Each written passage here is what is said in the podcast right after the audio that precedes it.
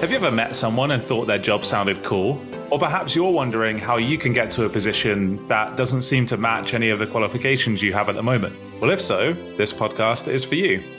We found some people with jobs that you might not necessarily know about or expect people to have, and we're going to ask them about how they got there.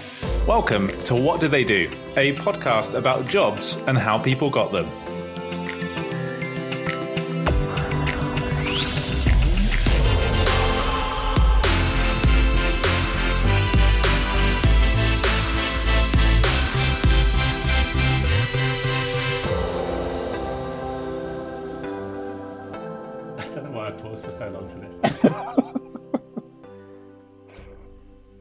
Shall I go for it? Sorry. No, no, no. It's me. It's me. Don't worry. Oh. okay, okay. Hey everyone, welcome to this new podcast. We're really pleased to have with us today Emmanuel Akintaro, who is joining us to talk about what he does. So, without further ado, I'm going to pass over to Emmanuel to introduce himself. Hey, Emmanuel. Hey Ben, thank you very much for the intro, and uh, Dean, both of you, thank you very much for having me on. Um, you guys have heard my name is Emmanuel Akintaro. Um, I'm a contract user experience consultant uh, slash business owner by day, and by night I am a business owner and father. Um, I have a particular interest in pixel perfect design and creativity. I've had the pleasure of working with well-known companies such as HSBC, Visa, uh, Tesco Digital, to name a few. And then for my own company, Happy2Host a WordPress and web design agency I've had the pleasure of working with professional footballers, schools, um, artists within the entertainment industry, and much more. Awesome to have you along. And I think probably to start off with, then, um, amongst all of those things you mentioned at the beginning, that you're a user experience designer. Yes. So it's possible some of the listeners won't know exactly what that is. So Correct. if we start with that, like what what uh, is involved in being a user experience designer? Um, so there are quite a number of definitions for user experience designer. Um, but how I like to think of a, a UX designer as or UX consultant is um, design from a perspective of the user rather than um, a, a visual artist. So we focus on how design should work. So rather than um, all the pretty elements of design, such as the colors, imagery, fonts, we look at how um, if you take a website, for instance, how you get from A to B or how you perform tasks, what the easiest route is. Is the website um, easy to use? If it's not, we look at ways at how we can make it easy to use. We look at all the the schematics, the planning behind the website before we kind of hand it off to a visual designer to then prettify it. Essentially, yeah. So do you do you spend uh, a lot of time kind of watching people interact with with user experiences and kind of learning from that? Yeah, so uh, a process that's involved in UX design is uh, user research, uh, competitor analysis as well. So if we had a blank canvas, um, we'd take a look at the market, see what's currently going on. Um, we see what common trends are. We see what uh, journeys are actually useful and what journeys might actually be a pain to use. And we try and translate to what the client is actually looking for. Um, so it's not a carbon copy of existing experiences, but you know the wheel currently exists. There's no need to create it. So we're taking current experiences and perhaps enhancing it so that we can create something unique for that individual or for that brand. This seems like a job that maybe didn't exist before the internet, I guess. Like maybe in some ways with physical brochures and so on, but I imagine it's changed a lot now because I, I guess a lot of the stuff you're doing is on apps or websites. Is that right? That's right. Yes. Um, so I mean, you're right in saying it, it didn't technically exist before. It would fall under the umbrella of a web designer. So user experience design just was not a thing. It's just something that you included as part of your job, but you never actually spoke about it in the terms of user experience design. It was actually part of that web design package. And if you rewind back to being 16 when you left school or finished finished year 11, did, is this what you thought you'd be doing? Did you think you'd be a contract user experience designer or running your own business? Uh, not not by a long shot. Um, from a from a very young age, um, I was very much into illustration, drawing, sketching, that kind of thing. Um, you know, I, I just the other day I found um, one of my nursery reports, and right at the very end, it said Emmanuel can usually be found in a corner doing some charming drawings. like, wow. Found in a corner doing some charming drawings. Okay. Um, but yeah, from, from a very young age, I used to um, draw, and then that kind of followed me through to um, primary school, secondary school, um, got better and better. But then it kind of translated into digital formats. Um, and that happened, that transition happened during college when I was introduced to Photoshop um, and then my first experience with um, coding as well, using a, a, software called Front Page, which is historically yeah. historically old. This you try and look at it now, it's probably the most horrid thing. Um, but yeah, I mean, user experience design. It, I, I never even had an inkling of what that was back then. Um, I wanted to become an artist, to be honest. That that was my thing. Yeah.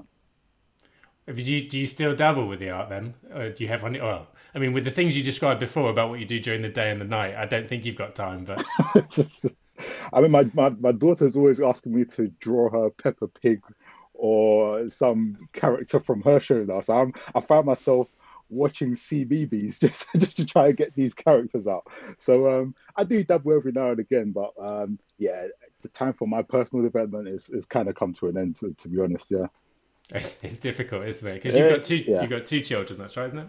Yes, yes. Uh, my daughter is four years old, and then my son, who was just born uh, in April, is he turned eight months last week. Uh, so yeah, it's been an interesting time. Certainly, yeah, we're definitely interesting time. Is a very under it's underestimating what's happened this year, but we can oh, get onto that in due course for sure. So so when you kind of discovered this combination of the art that you've been doing since a young child, actually interesting. While I mentioned that, when you were at school, primary and secondary, was that seen as like Emmanuel as a skilled artist, or were you described as like a doodler or getting distracted with doodling? How did you? Was it and appreciated by your education establishments? You know what? Um, it's funny you asked that actually. Um, now, I I was actually quite skilled um, illustrator. You know, I used to watch a lot of cartoons. Now, I throw a few from way back in the day. I did, I say way back. Tom and Jerry, Animaniacs from Cartoon Network, Ren and Stimpy. You remember Ren yeah, and Stimpy? Yes, nice. Oh, yeah, absolutely love that. My wife, I tell her about it now. She she finds it so disgusting because it's so it's so graphically detailed. Ren and Stimpy. Oh, I love it. I love it. Because it, it, had those stills, didn't it? Where it yes. was like super detailed, like like a hairy tongue poking out and all that kind of thing every so often. Exactly, exactly that. You can see all the greens, all the all the steam coming off, all the hairs in there. so, yeah. Is that what you aspired to? that is what I aspired to. Yeah, it was. It was that detail that I loved so much. Um, and then even going further beyond, you're looking at um, shows like Dragon Ball Z, Pokemon, getting into that kind of detail. Um, even before I started working in Photoshop, I kind of mastered Microsoft Paint to the yes. point that I could, you know, draw Goku in Microsoft Paint with gradients, and you couldn't even do gradient in Microsoft Paint, you know. So I'd have to like take one shade of color and then layer it with another shade of color, layer it with a lighter shade of color, and you can only undo once. yeah. So if you made a mess, you'd have to start again. So yeah, it was it was pixel perfect planning when it came to paint, and from then on, yeah. So I'd say I was I was quite skilled. Yeah, yeah. so like so when you kind of found this kind of digital um, way of switching from illustration into that kind of design, where did that take you next? Um, so oh, I so I, I, was doing illustrations by drawing, but then I would scan them in and uh, try to fill them in that way as well. And then I got used to the vector um, tool, which would allow you to draw curves. And now I found myself actually um, drawing these characters with my mouse rather than a pen. Um, and then that slowly translated. Some I, I can't remember when this transition took place, but I started designing for web and for graphics, um, so flyers and that kind of thing. Um, and I really got into that, you know, being creative, seeing what's online, what kind of things you could do in terms of um, people interacting with it. So that transition took place, I'd say, um, during college. um, that's when I fully got into the digital design. What year was that out of interest?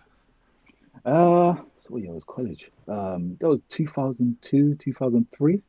Really, yeah. like pretty early days for the internet back then yeah. as well. It seems kind of crazy to say that being that it's less than 20 years ago, but that that was yeah. early days. Like websites were pretty simple things back then. HTML wasn't like particularly advanced. You couldn't do all the fancy oh, effects oh, sure. using CSS and stuff that you could now. And so you're really like at the bleeding edge at that time. You were getting in at, at like really at the beginning.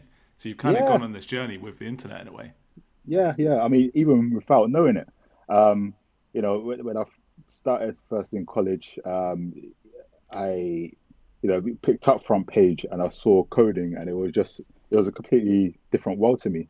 Um, but I saw how you could actually, you know, start to build separate elements, you know, basic HTML pages with this, add styling to it. When styling came into it, of course, that was a visual element that I really enjoyed as well.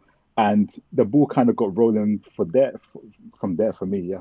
Yeah. And was was there something at the college or at school or a person or like was the art department there particularly forward thinking that got you into the tech? Or was that something that you just kind of picked up yourself? You liked being around computers and kind of moved into the digital space because of that?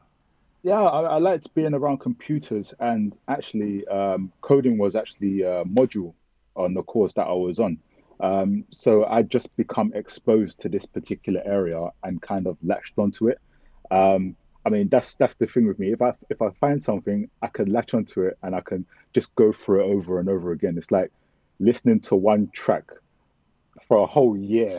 Oh, my missus will complain about it all the time. I'm, I'm I'm I'm so bad at it. I could just loop it, loop it, loop it, and not get sick of it at all. But I, I'd latch onto something. I just, you know, embed myself in it until I've become good or I'm, you know, engrossed in that thing. Yeah. Did you get? Have you received your Spotify like sum up of the year? it's really short. Ah, uh, uh, mate, really short, really short. You, you you you see the three songs that are on loop throughout the year.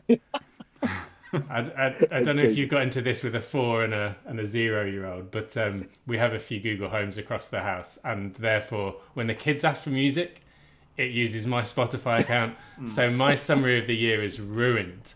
You know, I've got a couple of things where I'm like, yeah, that's what I listen to. And then the third one, I'm like, no, no, no, no, no, no that's the kids. That's the kids. So watch out for that one in the oh, future. Oh, yeah. Oh, yeah. so that, that skill of kind of just going, this is my thing and focus into it, you, you obviously came naturally. Was there a point when you kind of went, you know what, this could be a, this could be my job or there's there's scope for running a business out of this? Or like how did that turn into a business and turn into a career? Yeah. Um, so i met lawrence uh, in college. Um, so I, college is usually three years but i stayed four years because i completely messed up the first year as you do. Um, and uh, yeah i started a vocational ict course. Um, uh, and lawrence was on the course as well um, and it was the third, I think it was the third year that we tried to go into business. Uh, we wanted to go into a business, you know, have a, a kind of hustle where we could make a bit of make a bit of money, you know, not have to put too much effort in. Um, we started a clothing label um, called Lorenzo. Wow. Um, yeah. Guess guess guess who that was named after. yeah. No points there, mate. Yeah. Um, we should we should mention actually that Lawrence, who Emmanuel's referring to, was on the podcast previously. So uh, I need to remember the exact episode, but we'll put the link in for Lawrence's episode, um, so you can go back and and compare sure, business yeah. partners. yeah, um, yeah. We started a clothing label um, that transitioned into uh, kind of events, raves under the same name. Um, but yeah, that that was weighing too much on our pockets, um, especially as students who were just broke anyway. Um, that we just kind of put our heads together and thought, how could we, um, you know, make money doing something that we love, but not have to spend so much as well. Um, Lawrence had a, he had a very strong business mind even from back then, um, and you know, I could I could definitely rely on him for ideas that way, and I had the creative flair in me. Um, you know, I'd love to just, even now, just hide away and churn out the work. You know, uh, get creative in my own little space. Um, so even from back then, uh, we bumped heads together and we started Happy2Host uh, as a web design company there. Um, you know, we were creating websites, you know, straight HTML, CSS, hand coded, no CMS. You know, if if someone needed a if someone needed a website, they'd come to us. If they needed updates, they'd come to us. Everything was done through us. You know, the the the, the long road to success. Um, but yeah, uh, ever since then, that's that's when we first started out with Happy2Host, and that's where it kind of um, triggered my mind and said, actually, you know what, um, this this this could actually be something that I could look to go into going forward. Um, if you know, Happy2Host doesn't work, or Happy2Host gave me the platform to actually experiment with this, um, and then going forward uh, in university, that's when I kind of latched onto UX design and fully understood how it works in terms of uh, from a user's perspective and also from a design perspective and marrying the two together. You mentioned there, so after college, you went to university. You started a business with Lawrence during college. Happy2Host. Yeah. Although the Cloven label is new to me, and I'm, I'm yeah. I really want to see some of these original designs. Um, yeah, I'll, I'll, try. I'll try and get some out for you. I'm sure they're they're lurking around somewhere. Lawrence definitely. Lawrence definitely still has the T-shirt. I know that. yeah, I can't wait to see it. No, and then, did you Happy2Host? Did that carry on while you was at uni, or did you kind of have to put it on the back burner? So you had some clients, but it was really just like little updates here and there. Were you actively going out and getting business, or? Um, so Happy2Host actually continued through university as well, um, but it was just one of those things where you know because I was living at home at the time. Actually, for the first year of university, university I went to I went to Scotland um, I went to a university called Paisley University um, because at the time I was looking to get into computer games technology.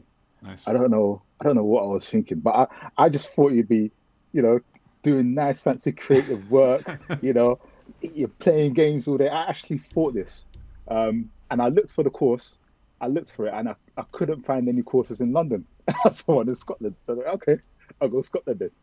Um, but obviously, I didn't look properly because there's a wealth of courses in London that you know you could study this. Right. Um, but I went to Scotland, Paisley. I was there for about a year. It was horrendous. When the truth came out, that it was ah, oh, C sharp, C plus plus. Oh, it was horrible. These are languages that I just went over my head. Far from HTML and CSS. Yeah, I could not handle it at all. Um, so yeah, that that that that finished abruptly. Uh, came back to London, started at Westminster University. Happy Host continued. Um, even to say at, at, Scotland, we then moved over to Flash as well. You remember Flash, Macromedia yeah, yeah. Flash? Yeah. yeah. So I was coding an ActionScript 2 motion tweening. Oh, it, it was fantastic. It was fantastic. Creating, creating websites on that platform. Um, but yeah, over time, as you can see, that's now kind of fizzled out. No, no more Flash. Right. It's, uh, all new web technologies that have taken over. Um, but yeah, going back into uni in uh, London, we continued and we had you know working through the night, bloodshot eyes, lack of sleep, all that kind of all that kind of talk. Um, you know, I had no responsibilities. I could do that kind of thing. You know, wake up with sleep in my eyes. You know, just roll out and then go to course and then continue what I had to. So, yeah, it continued through university, um, and it was just yeah something that we that that was our side hustle at the time. Just want to touch on really quickly. You mentioned Macromedia, and it's just so easy to forget that that's a company that ever existed because now everything's Adobe, right? It's Adobe Dreamweaver, Ex- um, exactly. Adobe Flash, exactly. and so on. Yeah, yeah, yeah. yeah I remember having Dreamweaver on a CD back in the day. Like installed it from a CD. That's just not a thing now. You know, you could just buy it. Now you have to pay a monthly subscription to get the suite. And... Exactly, software as a service. You have to pay for all your softwares online and use them and pay monthly fee for them. It's it's incredible, isn't it? Uh, yeah, Dr- Dreamweaver. Ah, Dreamweaver. I haven't used that in a long time ever. That's that's bringing back memories. Yeah. Sorry, Ben. Have a retro day of design. Yeah. Indeed, yeah. Edgy. I mean, that links in with the question I was I was going to uh, ask, which was around there's so like the the world that you're working in is changing quite rapidly all the time. Yeah. Um, and you've already talked about like C plus and CSS and HTML and Flash like how do you go about keeping ahead of all these changes? So for people thinking, I'd love to get into web design or user experience design, but thinking, what do I like? What course do I go on? Do I need to go to Paisley or can I do it nearby? like, do you have any tips for sort of keeping on top of all of that? Um, for me, I, I tend to have a moment in time where, uh, you know, I I look at, uh, I do research on the market just to see what's happening in the web design world. I mean, I have to I have to try and keep up with the latest trends. At least if if I can't code personally with the latest trends, at least to know about them, so that um, if there's a project that I need, you know, for instance, React programming, I can I know what React is for, and I can go and you know hire a freelancer to come on the project to collaborate with us. Um, but I think it's important to stay to keep your head um, uh, buried in the web design world or whatever you do, just to ensure that you are keeping up with the latest trends. Um, I tend to look at um, award award awarding bodies such as CSS Design Awards or awwwards.com just to see the kind of things that uh, people are doing in the world of web design. And you can see some amazing things going on. You know they're doing some virtual virtual reality um, features WebGL, you know, all these technologies that there's loads that I've not even heard of myself. But you can see the the fancy work that they're kind of doing with it. Um, it's no longer just about you know scrolling down a website and reading content. Uh, content. There needs to be some sort of 3D element or some fancy transition going on when you click from page to page. That that that that kind of thing always wows me, and it's something that I do aspire to. Um, so I think you know keep keep keeping in touch with the web design world is definitely a way of staying on top of um, you know technology and web design going forward.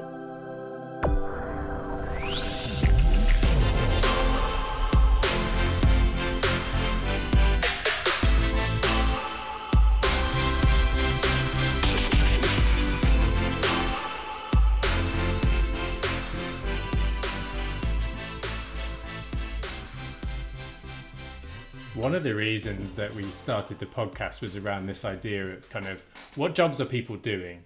And did did the the skills that they picked up in school have any relevance whatsoever? And and obviously there was this old idea that you know you might pick a career and stick with it for the the rest of your life. And we feel that that is very much out the window now. And and like you say it's that constant um, sort of professional development that you take on yourself that I think is going to be so relevant for everyone from now on. Yeah. Um, for anyone sort of thinking, well, what do I want to be? I think mm. that question is becoming kind of redundant. Um, yeah. And we all ask it for like kids, right? You're around at a friend's well, I say round at friend's house. We don't do that anymore. But if yeah. in the future you're ever having a Zoom call with your friends and their kids yeah. come on, you're like, it seems natural to go, "What do you want to do?" But it's uh, it's quite a reductive question these days. Yeah.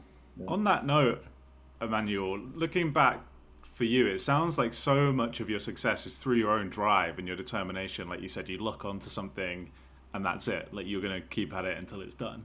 Mm. Do you feel like school did set you up for that, or do you feel like it's really your own work ethic that you took through school that has enabled you to do what you do now? Um, that's a, that's an interesting one.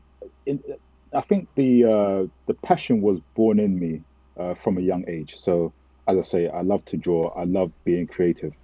Um, but I think what what college and university did was help me to um, focus it onto a particular thing. So you know, I before college, university, you know, I was I was drawing this and that illustration. I wanted to be an artist, but um, going through the educational process, it helped me to understand now where I could actually use these skills to, um, you know, make something better or to provide a solution. Um, and my creativity kind of was born out of you know my that that exposure to Photoshop um, and understanding that you know you could marry design with user experience together. I would not have known anything about user experience if it had not been for um, university. I'd not have known anything about Photoshop or digital design if it had not been um, for the the short module that I did in college. You know, from that short module, again, I latched onto it, and it's just something that I personally went to develop in my own space when that module had finished. So for sure, I do think um, you know uh, being going to school and college did help me to um, focus on what I wanted to do coming out of it. Nice. It kind of gave you the space. It sounds like to explore different things, and you mentioned there are, were some things like C and C sharp that you tried, but that it just wasn't for you. And that's just as important, I think, in some ways, as finding those things that really are for you that you can then run away with, like Photoshop, for example. Oh, definitely, definitely. Yeah, you'll find things that you do like. You find things that you won't like. Like, yeah, I absolutely detested C and everything that it stood for. it was a horrible time in my life. Let's say Scotland was fun, you know. I was, uh, yeah, get, getting. I was exposed to um, a drink called Buckfast. oh. my, yeah. yeah, by one of my Irish friends out there. It was it was a very interesting time. Very interesting time. Um, but yeah, you, you kind of um, find uh, the person you want to be, or you know the the, the, the tools you want to use um, during that process. And for me, that's that's that's how I found what I liked and what I disliked. Yeah. And then you were already in the world of work through college, even and through university, through running your own business. And then when you left university, have you been contracting basically since then? Did you go into any full time jobs to kind of further build up a, a kind of work experience set there? Because we're in a, a world now where people, I hear the gig economy come up a lot. Yeah. Which yeah. is basically like moving from job to job. And I, I think as we go into the future, there's going to be more and more of that. People will either be self employed and have their own contracts, or they'll do short term things and jump between lots of businesses. So I'd love to hear more about that. Yeah, sure. Um, so from university, uh, I didn't get a job straight away. Um, actually, I didn't get my first job until two years after university. And um, what I found was that a lot of companies were asking for experience, what experience they have. And, you know, it's, it's that endless loop. Oh, look, I, I need experience. Give me a job. What experience do you have? I don't have any experience. Get a job. I need yeah. experience. experience. This, that, this, that. And it's the endless loop. Um, so, you know, Happy2Host actually was quite beneficial to me. It's, I would say, especially during that time, um, because it allowed me to work with uh, real life clients. Um, don't get me wrong, in my own time, even uh, during the time we were working with to Host, it wasn't an it wasn't a constant flow of business. Like um, there were times where I'd have to, you know, create work for my own portfolio you know, looking at existing products and seeing ways in which I could redesign it. Um, that's one tip I'd give for anyone looking to build a portfolio. You know, look at existing products. Um, you know, we have websites, we have apps, we have, you know, um, on-demand um, video. Just look at those applications and see which ways you can actually redesign it to start building a portfolio. And you could do that with numerous apps just to show your way of thinking and I ended up doing that during those two years um, that I was working Happy2Host and also looking for my first um, job. Uh, then when I got my first job, it was um, working at a company called Intuitive, which is a, a travel company. Sorry, I'm name dropping. I don't want to name drop and give any kind of promotion to them. Um, I was doing that for six months. That that was um, full time but unfortunately, I was let go because um, they had prior to me starting, they did have designers, but on a very basic level. And the work I was doing there, I was trying to um, show them how to properly design or the process of properly designing a website. And while they took that on board, they felt that actually, you know what, we could actually do this on our own. So unfortunately, I was let go. you know, it was full time. That wasn't even a contract. So then after that, um, that experience afforded me um, to work in Virgin Holidays, and I was there for two years. Um, Virgin Holidays are based in Crawley. I lived in South London, um, so and there was no remote working there. So on a daily basis, I'd have to travel into London to travel out of London. So you can right, imagine right. The, the, the amount of salary to get to Victoria. exactly. Yeah, yeah, yeah. Victoria to Crawley. Yeah, um, like you're headed towards Brighton. Um, but yeah, that, that took a chunk out of my salary each month, and it, you know, luckily then I didn't have any responsibilities, so I, I could afford to do it. And you know, taking that trip, uh, hour and a half there, hour and a half back, it, you know, it took its toll. But um, working for Virgin Holidays, it had given me a wealth of experience that I'd not had before. So that's that's part of the reason why I stayed there for as long as I did. Um, you know, I gained even more experience into uh, user experience design, web design that was customer facing. You know, seeing how my decisions actually impacted analytics and you know turnaround or user journeys on a on a real working website. Um, so that was that was great. You know, um, we worked closely. We collaborated with um, MC Sachi, um, MC Sachi, Sachi, Saatchi. I can't remember which one's the user experience company. Um, you know, they, they they they focus on uh, developing user journeys, user stories, and helping to craft the perfect experience on websites. So we collaborated closely with them as well. Um, so that experience for me was quite beneficial. Um, but yeah, after the two years at Virgin Holidays, I decided that I was going to contract because that offered me more flexibility in terms of working my own business, Happy2Host.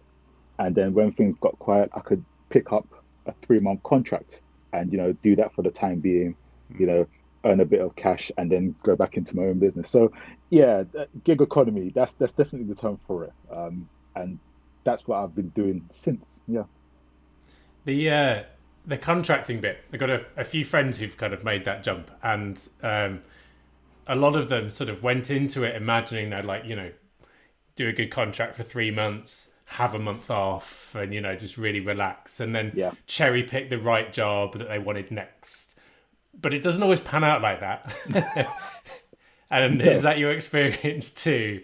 That you take what you can get, and the good yeah. jobs come along when you're already in a contract. Honestly, when I first started out contracting, um, it you know it it was a case where I could actually pick what I wanted because the market was you know it was full of design contracts. It was it was a beautiful time. Believe me, it was a, it was a lovely time. Um, you know, you could do one three months. If you didn't fancy it anymore, you could go to another company. There was a wealth wealth of contracts out there. LinkedIn used to be full of them. Um, but now, I'm not sure if you guys are aware of the uh, IR35 legislation that's coming in. so, yep, new tax rules. Yep, meaning that yeah, the contracting world is uh, it's it, it, it's finished. It's pretty much finished well, it's not going to be the same anyway. Um, so a, a, lot of people have taken the jump, you know, back into full-time employee. I mean, employment, and you know, the, whereas previously they wouldn't have considered it, but now they're find they're kind of finding that their backs are up against the wall because there's there aren't that many contracts out there anymore, and they've had to, you know, take that pay cut. You know, they've had to, you know, adopt themselves to now um, taking the 28 days holiday per year ra- rather than you know a month here a month there. They've had to make all these changes um, simply because of the times that we're in. So um, yeah contracting it's, it's not how it used to be for sure. Um, while it's still out there the i'd say it's probably for the the the those who are professional professional professional you know those who are very skilled in in their areas that would get contracts. But um, as for otherwise, yeah, there's no more cherry picking. That's that's that's that's far from over. Yeah. And what what are your biggest tips for someone that's thinking they want to either be a sole trader, basically be self-employed and do projects for different companies, perhaps, or start a business a bit more like Happy2Host, where you're mm-hmm. just responsible for a client, like you're taking on that client's website and doing all the maintenance, hosting, whatever yeah. design for them. What are your biggest tips for someone thinking about doing that? Uh, for me, I'd say you'd have to have a passion for what you want to get into. Um, certainly, because there will be difficult times. You know, there will be um, dry spots where you know you might have business and then it may go quiet for a while. Um, but it's the drive and determination that would, you know, keep you going and that will help you turn over clients. Like even this year, um, you know, with COVID and everything, um, things have been quiet on the Happy2Host front. Um, we've had a few clients, um, but it's been it's been our quietest year to date for sure. Um, but you know, it's it's the we we still are getting clients, which is giving us you know the, the trust that we we are doing what we're doing. What we're doing is actually still correct. We're still heading down the right path. You know, um, sometimes I've questioned myself. You know, saying, oh, "What am I doing? Am I am I supposed to be doing this? Should I still be continuing this? I, I, I don't know. Should I just go and find a full time job because you know things are going quiet?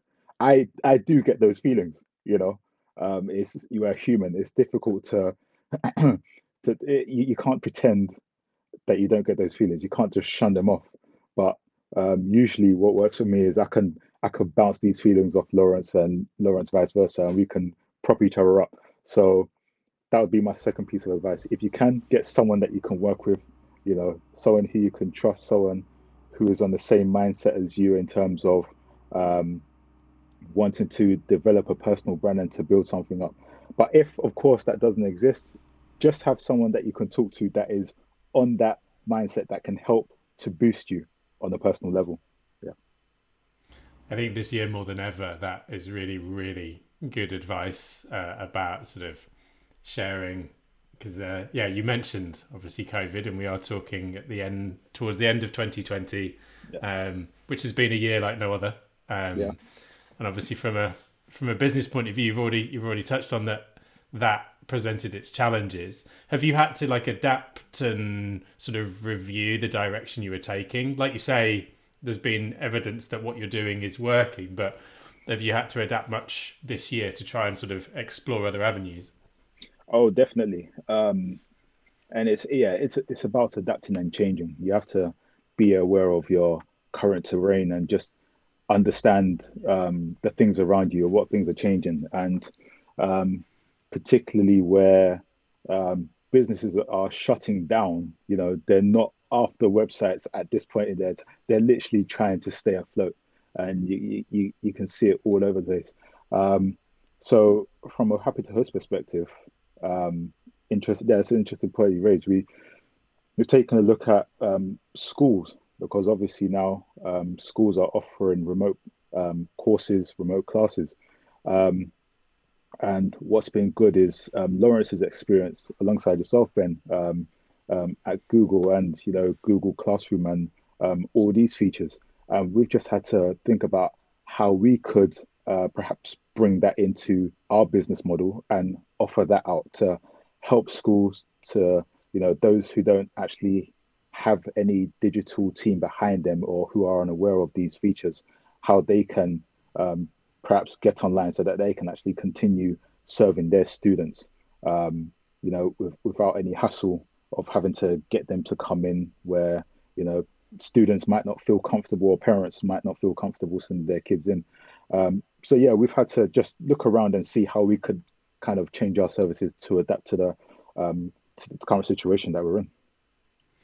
Yeah, I mean, obviously, people, yeah, businesses are are not necessarily prioritizing website design as they try and sort of yeah. keep the walls from the door. But I suppose on the flip side, we're all searching for for various bits of information. Whether I mean, I was just checking, I'm all set for the first of January for the. You know, we've been warned. We need to be prepared for changes. Not don't know what changes, yeah. but I need to be prepared. right. Um, yeah. And actually, a, a, friend of mine did work uh, with the government on the the gov.uk web experience, right. which is definitely better than it used to be. Yeah. so there's there's still a lot of people. Obviously, I mean, navigating a website, we all know when we find one that hasn't had uh, the eye of a user experience designer, don't we? Oh yeah, oh yeah. Probably um, like ninety percent plus of all websites, isn't it? yeah, yeah. I mean, there's one particular. I don't know if you've uh, ever visited Ryanair way back when. Oh, it was it was a complete mess.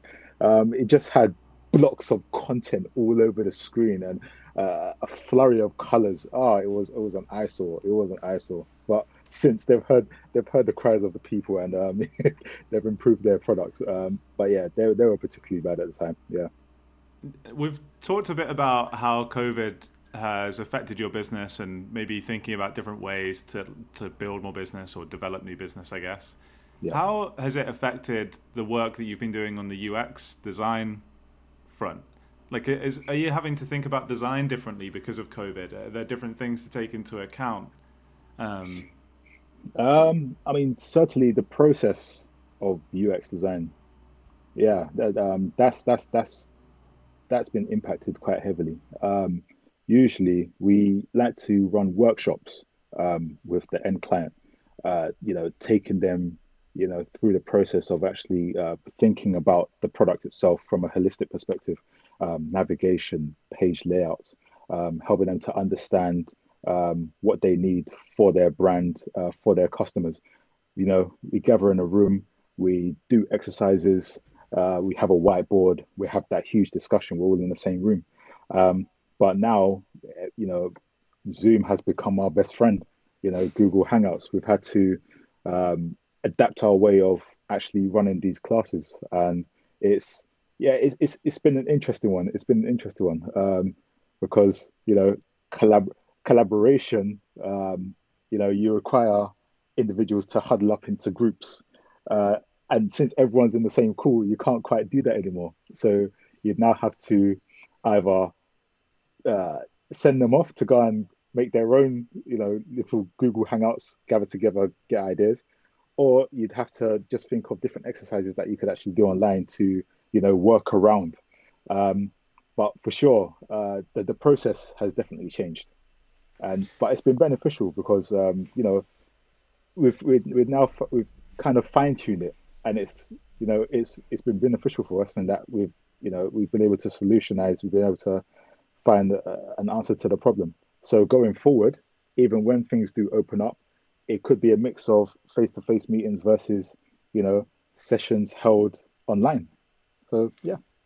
I think there's a there's a lot of things that pre 2020 you would have said no that has to be in a room together and i think this year has definitely shaken that up so you're not quite as definitive. Um, I think it was Design Sprint Academy who who run design sprints. Uh, funnily yes. enough, they they did a video recently where at the beginning of 2020, when this all started happening, they said, "No, you can't do a design sprint, which is like four five days of a team all in the same place. Yeah, yeah. They're like, you can't do it remotely. They had to, and they've now gone. Oh, actually, we can. Uh, yeah, um, yeah. Whether that's just really good marketing from their point of view, I don't know. But um, other design sprint options are available. Indeed, uh, indeed. But it does you know? kind of sum up that you, actually we have managed. So I mean, I, I don't want to speak too glibly. Like obviously there are some companies that can't adapt quite as easily to being online. Sure, um, sure. But it's definitely raised a question around that, hasn't it? Of like what needs to be in person and what oh, can be facilitated in different ways. Definitely. I mean, even um, so, I worked previously at HSBC at Visa, um, but it was more so HSBC that they really had a thing of people not working from home. Um, you, certainly could, but they didn't believe that productivity would be the same as though if you were in the office. Um, but now the people that I speak to, um, some guys that I know that are still there, you know, they're they're fully remote, and you know, the, the HSBC have been forced into this corner. You know, there, there's no way around it. There's absolutely no way around it, and you know, they, they they're seeing now that it actually does work, and I'm sure that's pretty much the same for a lot of companies now. You know, those who were adamant that no, working from home, you can't do it, you can't do it, it's not going to work for us now they're seeing the the true nature of things. You know, when your back is up against the wall, you have to adapt. Otherwise, um, yeah, things won't work out for you. Uh, so these businesses, these big businesses now that previously said you can't work remotely, you know, it, this is the only thing they can do now. So they've had to adapt. It's huge change, Kevin. And I, I know a number of companies that are looking at their office space and going, well, what do we do with that going forward? if if we've now pretty much got to offer some flexibility well, what's all that office space for? Um, obviously, that has a trickle down effect on the kind of businesses that sit around office space, and you know that's their footfall. Yeah. Um, and also kind of just around where you live. Yeah. The the you know, people have have sort of disappeared off to country cottages with good Wi-Fi, and yeah. Uh, yeah. and kind of you know moved out of of that kind of within touching distance of an office. So there's lots of really interesting things to explore over the next year, and um, arguably kind of ripe for innovation. I think yeah. it's definitely pushed people's uh, openness to change uh, to its limit this year. So. I'm certainly interested to see kind of what that means in terms of what work looks and feels like, what yeah. workshops. Because, um, like yourself, I do a lot of workshops. and haven't been anywhere for a long time.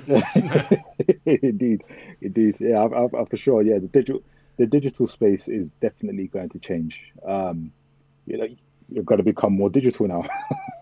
funnily enough, um, yeah, um, you know, face-to-face meetings is. I won't say it will become a thing of the past. I mean, you know, we need, we still need that that thing that makes us human, being around other people. I, I, I definitely advocate for that. Um, I, I, don't want to get to a world where I'm just stuck inside my house, you know, all day long, totally. and I, I, I can't actually go out to go and meet other people. Um, I, I, think, yeah, being around other people, you know, workspaces, or, yeah, all, all these things, I think is still important for us, um, certainly in this day and age, especially with the year that we've had. We need to reconnect. I think we need to rediscover because, you know, we're all walking around with masks now. I mean, how, how is that going to look going forward? you know our interactions you know um, i don't want to get too deep into covid but we, we can't see we, right now we can't see an end to it you know um, mm. vaccinations have come out um, they're saying some people might not even get the vaccine until 22 uh, what does it look like after that who knows but um, it's certainly the direction that we're heading in and it will be yeah it'll be interesting to see how, how think... things take shape Absolutely. I think it's going to be really interesting. One of the hardest things I think might happen is that we've all got really used to being staying far away from people.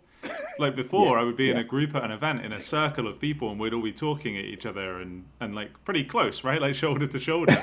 and now yeah, we we've all conditioned ourselves that we can't possibly be like more than more than a meter closer to a person, right? That's going to take change, I think.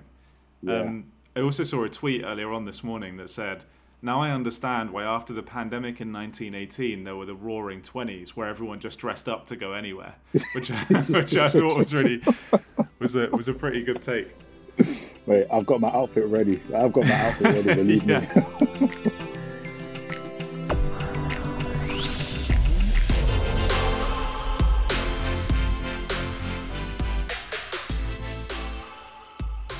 been so interesting hearing about your story. You clearly have so much natural talent that you've taken through your life, and like really that hard work ethic has allowed you to turn your talent into what you love now as a job. Um, and I, I just wonder, as you think about the future now, what do you see yourself doing? Like fast forward ten years, do you think you'll still be in user experience design? Will it change from being tech based to something more focused in person, something more philanthropic versus business? Do you have anything in mind? Um, I think for me, I'd love to be able to offer opportunities um, to those who might be looking for work um, to, to get into the UX, UI design world or development world. Um, you know, even now, Lawrence is trying to get me into a, a mind space of thinking like a boss rather than um, getting hands on. for me, I just I just love getting hands on. I, I can't help myself. I actually just yeah. cannot help myself. But we're we're trying to build a team um, underneath us now, um, and I I have to start delegating um, pieces of work to um, our, our staff, and you know I I'd rather do it myself. I just rather do it myself because because I, I enjoy it because I enjoy it. But I have to learn to delegate and to you know I mean. It, the, the, the aim is for the company to for the business to grow um, and to be able to offer job opportunities. And uh, for me that that kind of has to start now. So um, i mean that's that's definitely one of the things that i see um, going forward in the future. Um, to host is we're pretty much just getting started. I, I wanted to, i want i want to build it to you know to to a large enterprise where we're solutionizing and employing you know staff in staff in their numbers. Um, yeah, yeah, that's that's my vision. It sounds awesome. I can't wait to see it happen. And I, I feel you when you, like I can see that you, you just want to do the design, right? You love that part of it. But I, in in some ways, it's like you can then make time for yourself to do that for you in your personal time if you can get to a point where the business does just kind of run itself and you are yes. just overseeing and managing. Yeah, yeah, yeah. Um, I mean that that that would certainly that would certainly be the idea. You know, I mean, I don't even when I am hands off, I'm going. I'll still continue learning simply because I just have an interest in web design and seeing the kind of things that people are doing out there.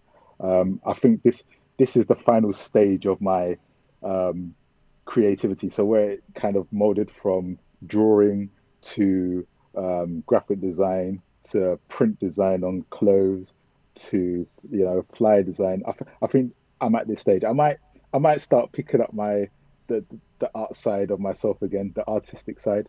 You know, see if I've still got it in me. Um, but yeah, I think yeah, you're right in saying that. You know, this this where I'm at now this this I think this is where it, where it's going to um, stay for me. Nice, such a good summary. And I guess then the last thing is for people that are watching this that you said you're going to be employing some more team members. You really want to build out a whole company of employees, mm. basically. Yeah. What what would be the top thing that you look for in those people that you're going to hire? So that if someone's listening to this and they're thinking about their skill set, they can start thinking about making sure they have that?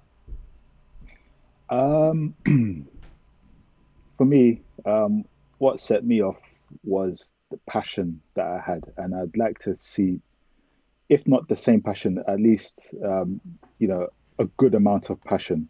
Um, you know, where and so that they can describe to me where times have been you know tough but they've managed to pull through it it's those kind of experience experiences that i'd like to hear about um, to you know so that we can build them up and we can help them to ride on the passion that they have you know once there's passion you're prepared to go through the trials the tribulations everything um, we'll be able to you know upskill them to get to the places that they want to be um, in life so if not um, sticking within Happy2Host, they can perhaps go off to do greater things. Um, for me, I'd like to see them solutionizing in great, great ways, even beyond what I've been able to do. Um, if I can, you know, upskill someone to do even better than I'm doing, then yeah, that's that's a plus for me. Yeah, you get those moments when someone comes to you, and go, "Have you seen this?" and you're like, Oh, right. I'm going to disappear off and put some time into that now that you show me that. exactly. Exactly. Yeah, that's exciting. Yeah. Yeah. yeah. Awesome. Thank you so much for your time today. It's been a, a, pleasure sort of hearing about the journey that you've taken. And I think there's some real good um, messages and bits of advice for people to take away. Um, just before we finish up, um, is there anything else that, in terms of a um, a bit of advice for anyone sort of starting off their career, or if you were to go back and speak to your college self, a little bit of advice that you give to yourself back then? Yeah, um, I think what I tell myself is um, whatever you can do today, do it today. Don't put it off. Um, you know, don't procrastinate. You know, procrastination is the enemy of time. And you know if you're procrastination wasting time you know you won't get anything done. Um, that's the first piece of advice i'd give. Um, second piece uh, i think would be don't take the paisley course. Don't take the paisley course. Yeah but for sure go explore. Don't be afraid to explore um, but i think um, yeah, the next piece of advice I'd give is don't be afraid of hearing no as an answer, or don't be afraid of rejection, um, because you know that can easily put you down. But just pick yourself up and on to the next one. The worst anyone can say to you is no if you ask for something. That's the worst. Don't worry about it. Just pick yourself up. Eventually, one door will open for you. Um, yeah, that's that's the piece of advice I'll give myself. Yeah. I think that's I, perfect love Basically, go whatever you're thinking about, go and do it now, and don't worry if it doesn't work out perfectly. Just keep on going. Indeed, that is it. So good. Thank you for sharing. Not at all. Cool. Not Thank at you. All. Not at all. Thank you very much.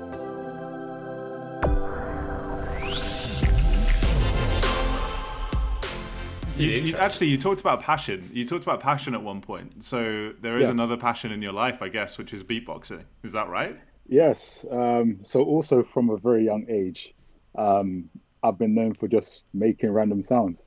It's funny. Um, one experience that I had in secondary school in my science class, um, we were all sat down, you know, prepared for lesson, and um, the teacher she was about to start teaching, and just under just under my voice, as if you were listening to it in your headphones.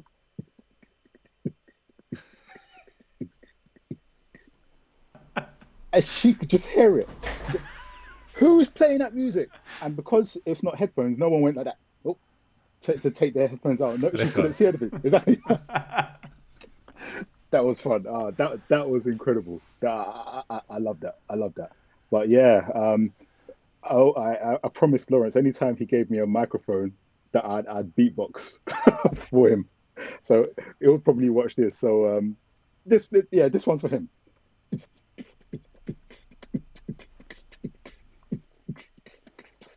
This week on What They Do, hosted by Ben Rouse and Dean Stokes. Oh yeah. I, I, oh, oh well, new intro music. That was oh, amazing. Yeah. Well, you. Yeah, that's yeah, so good. I, I love that classroom example as well. I can literally imagine. I could. I used to be a teacher as well. I can rewind being back into a class if a kid did that to me. I, would like to think I'd laugh at it, but it depends on it depends what, what class it was, I suppose. yeah, she she was too happy. Who's playing that music? oh, that was that was funny, and yeah, no one grasped, which was great. Uh, yeah, funny, funny. Yeah, I also yeah. I also enjoyed the revelation when you were chatting with Lawrence on his um, talks with Tijani that he didn't like you at first at college because you kept on beatboxing. it's like that guy always yeah. beatboxing. yeah, I was just at random, just quietly to myself, but he would manage to hear me. Um, yeah, it's, it's just something that just, it just comes out it just comes out. Even my daughter, she started to pick out little bits and bobs, you know, boom, chim, boom, chim, boom, chim. yeah, so, soon, soon, yeah, exactly. Soon enough, she'll gain enough control to, you know, be making all sorts of percussion noises. Uh, yeah, it's great. It's great. The, the family band. Oh, oh yeah, oh yeah. There you go. I'll be bringing up my son to it as well. No, no, not at all, not at all.